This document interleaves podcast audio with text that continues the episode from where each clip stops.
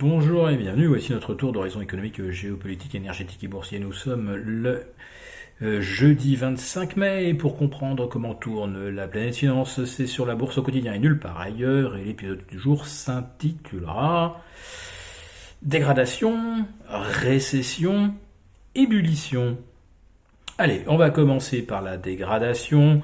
Et vous nous voyez venir, vous l'avez peut-être lu comme nous, Fitch annonce envisager de mettre sous revue négative la dette américaine, qui serait donc abaissée à AAA- et qui pourrait basculer dans la catégorie AA, celle à laquelle appartient notre dette française, également récemment dégradée par Fitch à AA-. Le moins qu'on puisse dire, c'est que ça ne provoque guère d'émotion sur les marchés obligataires, en tout cas pas sur les T-Bonds américains, qui restent accrochés aux alentours des 3,70%. Ce qui compte surtout aux yeux des opérateurs, ce sont les commentaires de la Fed, ou plutôt le résumé de ces commentaires, dans les minutes qui ont été publiées mercredi soir, où la Fed se plaint d'un niveau d'inflation qui reste encore inacceptable à son niveau actuel. Mais avec les resserrements de conditions du crédit, la Fed ne sait pas trop si elle devrait ou non relever ses taux, mais n'exclut pas cette hypothèse, et le scénario qui se dessine, ce serait un statu quo le 15 juin prochain, puis une hausse peut-être fin juillet et une autre peut-être au début de l'automne. En tout cas, 25 points en juillet. Maintenant, on est presque à 50-50 en termes d'anticipation. Pour l'automne, ça va être un peu plus compliqué. D'autant que derrière les projections des spécialistes tablent sur déjà une, voire deux réductions du loyer de l'argent d'ici fin 2023. Alors l'économie américaine n'est pas en récession, même si la Fed envisage une récession modérée, et le PIB au premier trimestre 2023 vient même d'être revu à la hausse de 1,10 à plus 1,3%.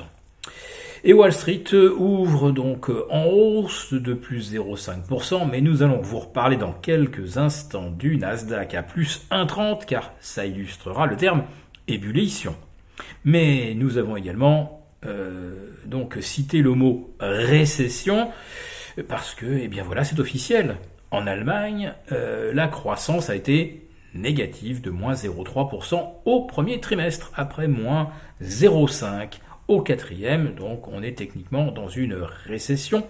Et si les autorités allemandes se montrent plutôt optimistes pour le second semestre 2023, eh bien les indicateurs de confiance, et notamment l'IFO, eux, montrent une très nette dégradation des anticipations des milieux d'affaires.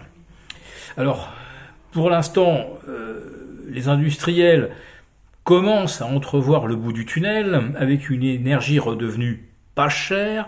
Nous vous rappelons que le kilowatt d'énergie produit au gaz est revenu à ses niveaux pré-inflationnistes, c'est-à-dire avril 2021 et non pas février 2022. On est à 15 € le mégawatt produit au gaz. Donc ça, c'est plutôt la bonne nouvelle. Ce qu'il est beaucoup moins, c'est la baisse de la production industrielle. Non pas parce que l'énergie était trop chère, elle est en décrue permanente depuis maintenant presque 12 mois. Oui, ça avait commencé dès le mois d'avril 2022, mais tout simplement parce que la demande ralentit. Voilà, c'est ce qui explique également pourquoi la Chine importe un peu moins.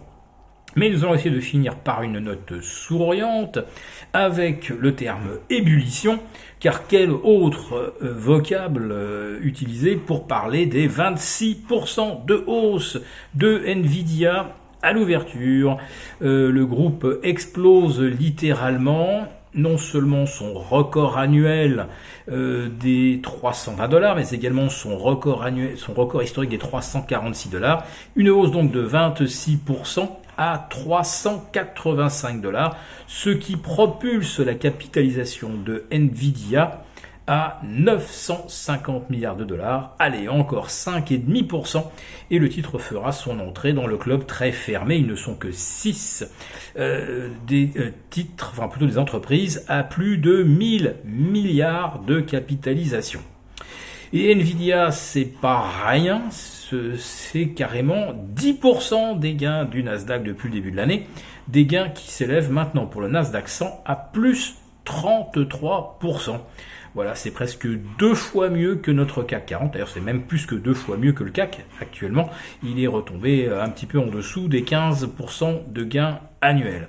Donc aujourd'hui, le Nasdaq, nous le disions, progresse de 1,3%. Le Nasdaq Composite repasse la barre des 12 650. Si vous retirez Nvidia, vous obtenez une hausse moitié moins importante. Voilà. Donc tout le monde se rue sur les mêmes dossiers parce que vous avez derrière un narratif qui touche presque à la pensée magique. Le patron de Nvidia estime que l'intelligence artificielle générative laisse espérer des perspectives où on n'est même plus capable de chiffrer quelle sera la demande de composants électroniques pour soutenir cette nouvelle industrie. Si cette vidéo vous a plu, n'hésitez pas à nous mettre un pouce et rendez-vous demain avec nos abonnés désaffranchis pour notre live hebdomadaire.